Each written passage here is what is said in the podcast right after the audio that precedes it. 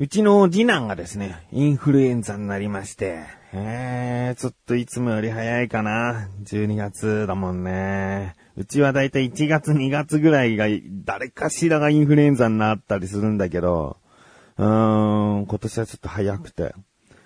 で、まあインフルエンザになったら、もちろんこう子供のそばにいてあげないとね、何があるかわからないので、で、かみさんも働いているので、僕がちょうど土日とか挟むので、丸3日間仕事をちょっと休んでですね、家にいたんですけど、まあ子供は今もう熱もすっかり下がって、あと1日ゆっくり寝れば学校にも行けるというぐらい、回復しているんですけど、まあ僕も家の中に3日間いたわけですよね。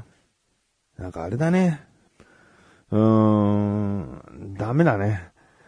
たまにさ、仕事しないでお金があったらずっと遊んでられるなとかさ、なんかさ、そういうことをさ、ぼーっと考えることとかあるけどさ、やっぱり人間何かしてないとダメだね。されてないとっていうか、何か使命を持って行動してないとダメになるなと思って。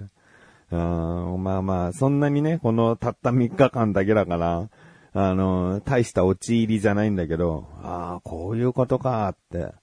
なんか無駄な食欲とかも出てきちゃうしね。もうなんかすることないから食べるみたいな。それは、そうだな、仕事があるというありがたみを改めて感じましたね。でですね、話は変わるんですけど、じゃあタイトルコールしろって思いますよね。じゃあタイトルコールします。インフルエンザうつらなくてよかったなと思っている自分がお送りします。菊池さんのなだらか向上心。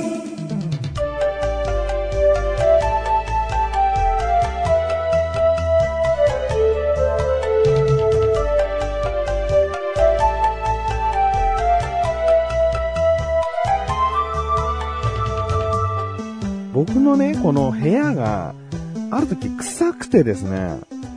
でね、もう、まあ男の一人の部屋だから、まあ臭いのなんてね、当たり前っていうかさ、当たり前じゃねえな。臭いのなんてあり得るでしょ、みたいな。でも、まあゴミ箱とかね、定期的に変えてるし、その臭くなる要因っていうのがほとんどないと思ってて。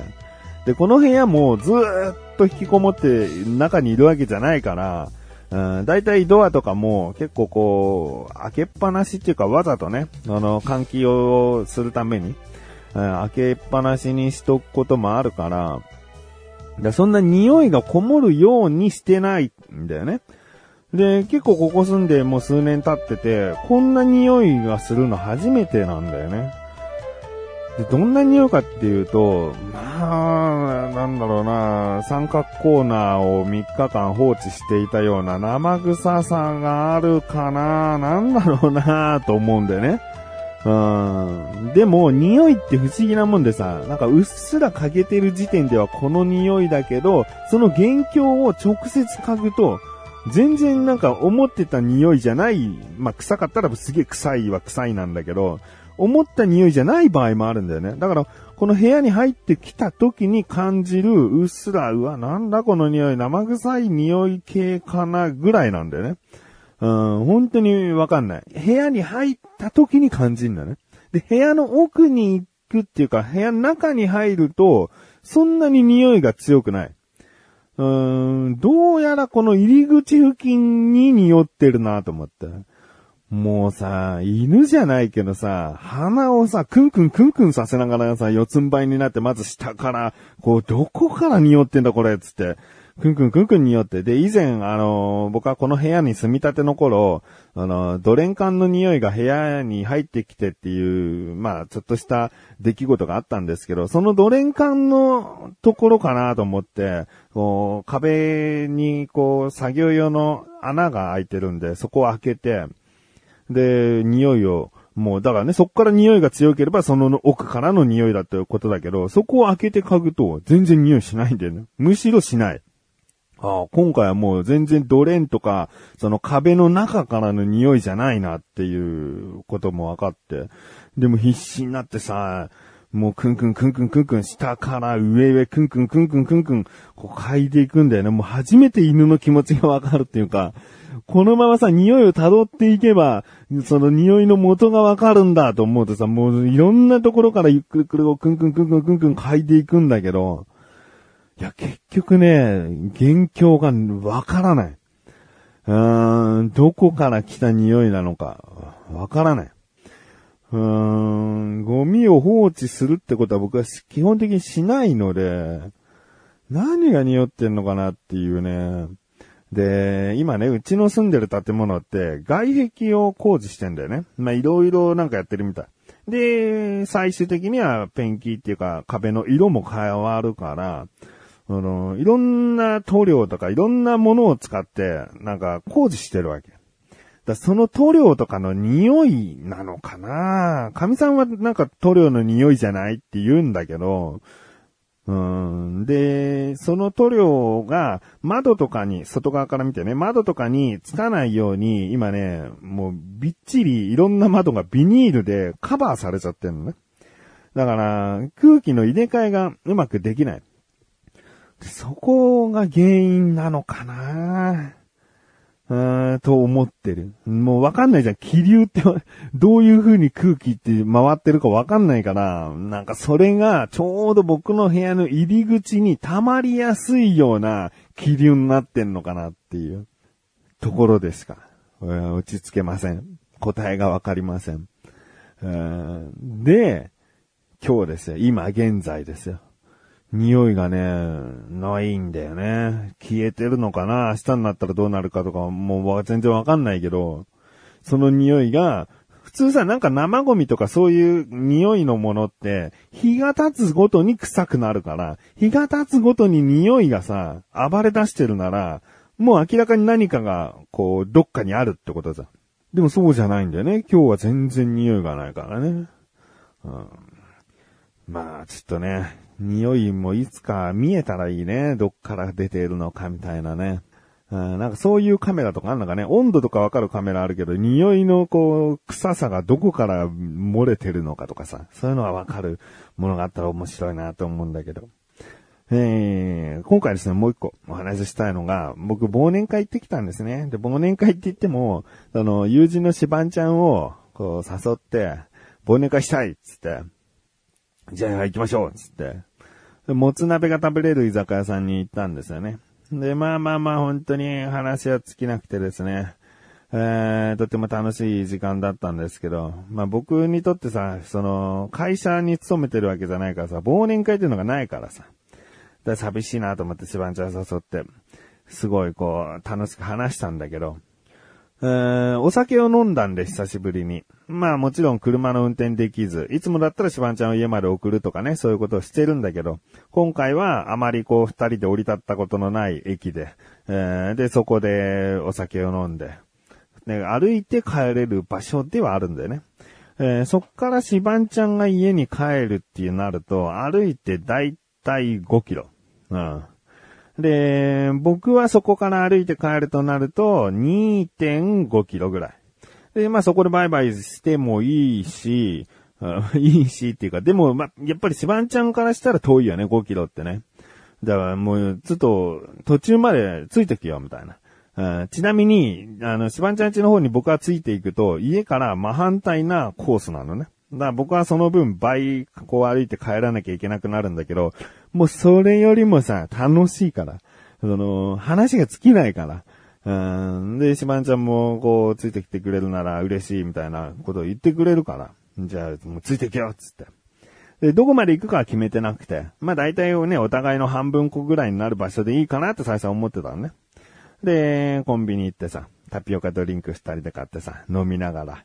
で、歩いて、喋って。もう本当にね、楽しい時間であったんだけど、もう僕はとある異変があってですね、もう1キロ歩かないぐらいでですね、実はその日ね、新品の靴を履いてきちゃったんだよね。もう、別におしゃれどうのこうのじゃなくて、これがたまたまその日、履き下ろしな日だったっていうだけで。で、それがさ、靴ずれを起こしちゃってさ、かかとの部分。かかとより上の足首の部分が。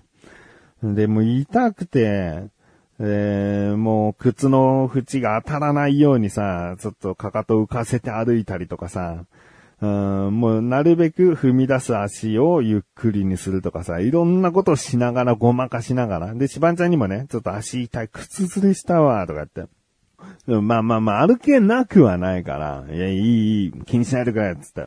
痛いけど、ついてくから、つって。で、もうその間本当にね、会話がやむことなく、しばんちゃんちの方向へ歩いていったと。で、その居酒屋からだいたい3キロぐらいですね、歩いてきたところで、もうあと残り2キロぐらいだよね、だからしばんちゃんはね。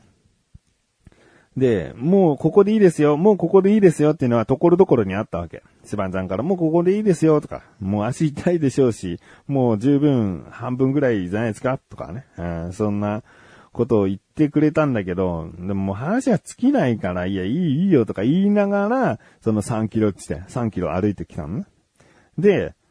でもなんか別に僕としたら明日休みだし、しばんちゃんも仕事休みだし、別になんか、ここで中途半端にじゃあね、つって背中をお互い向けて歩き出すのもなんか寂しいなと思って、もうどうせなら家まで行って、そこでバイバイの方が、なんか僕としてもいいかなって楽かなと思ったんだけど、でもなんかもうここまで来ると罪悪感感じちゃいますよってしばんちゃんが言って、もうその言葉で、罪悪感悪いなと。恩着せがましかったなと。僕はこんなにしたのにっていうのが出ちゃうと、もう全然ありがた迷惑だから。ああ、そうかそうか。罪悪感を生み出してしまったならもうこのあたりにしようかと思って。で、その3キロ地点で、じゃあねと。もう実は僕の足も結構ボロボロでね。靴ずれが超痛いと。もう一人になるとさ、もう痛みとの格闘、ごまかすものが何もないから、足痛え、つって。で、そうだと。絆創膏貼ればいいんじゃんって思ったんだよね。で、絆創膏持ってないから近くのコンビニ行って、大きい絆創膏買って、で、1枚でいいんだけどさ、なんか、こう、25枚入り300円みたいな。こんなにいつ買わねえよとか思いながら、でもいいや、絆創膏持ってる男子になろうみたいな。カバンに絆創膏いつも入れとこうと思って。で、まあ足にさ、その大きい絆創膏貼ったらさ、もう全然痛くないわけ。もうバリバリ歩けるの。うわぁ。あ、この痛みがないぐらいだったらなんかしばんちゃんが罪悪感だなんだかんだ言っててもついていけたなーとか。何最初のコンビニでタッピオカ買ってんだよ。もうすぐ絆創膏貼ればよかったと思って。いや、ほんと絆創膏有能だったよ。もうそっからスタさ、もう全然歩けた。こっから僕の家はですね、だいたい5キロぐらいですね。5キロはもうスタ歩いて。まあ、疲れは疲れたけど、合計ね、8キロぐらい歩いてるんで。で、まあ、帰ったと。いう感じですね。もう靴ずれ起こしたらね、ちょっと、ほんと思い出したし、絆創膏貼ればいいんだっていうね。なんかこう我慢しちゃうね。靴ずれした時ってさ。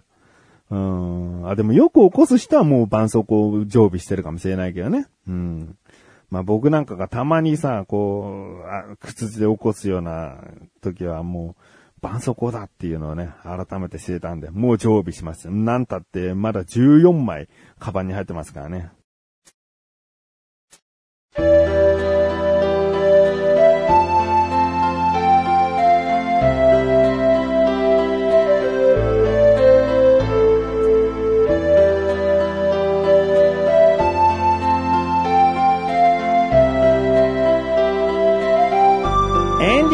そしてすぐお知らせです。このなだらか小女子が配信されたと同時に更新されました小高菊池の小高ルチャー聞いてみてください。今回は僕からのお話ですね。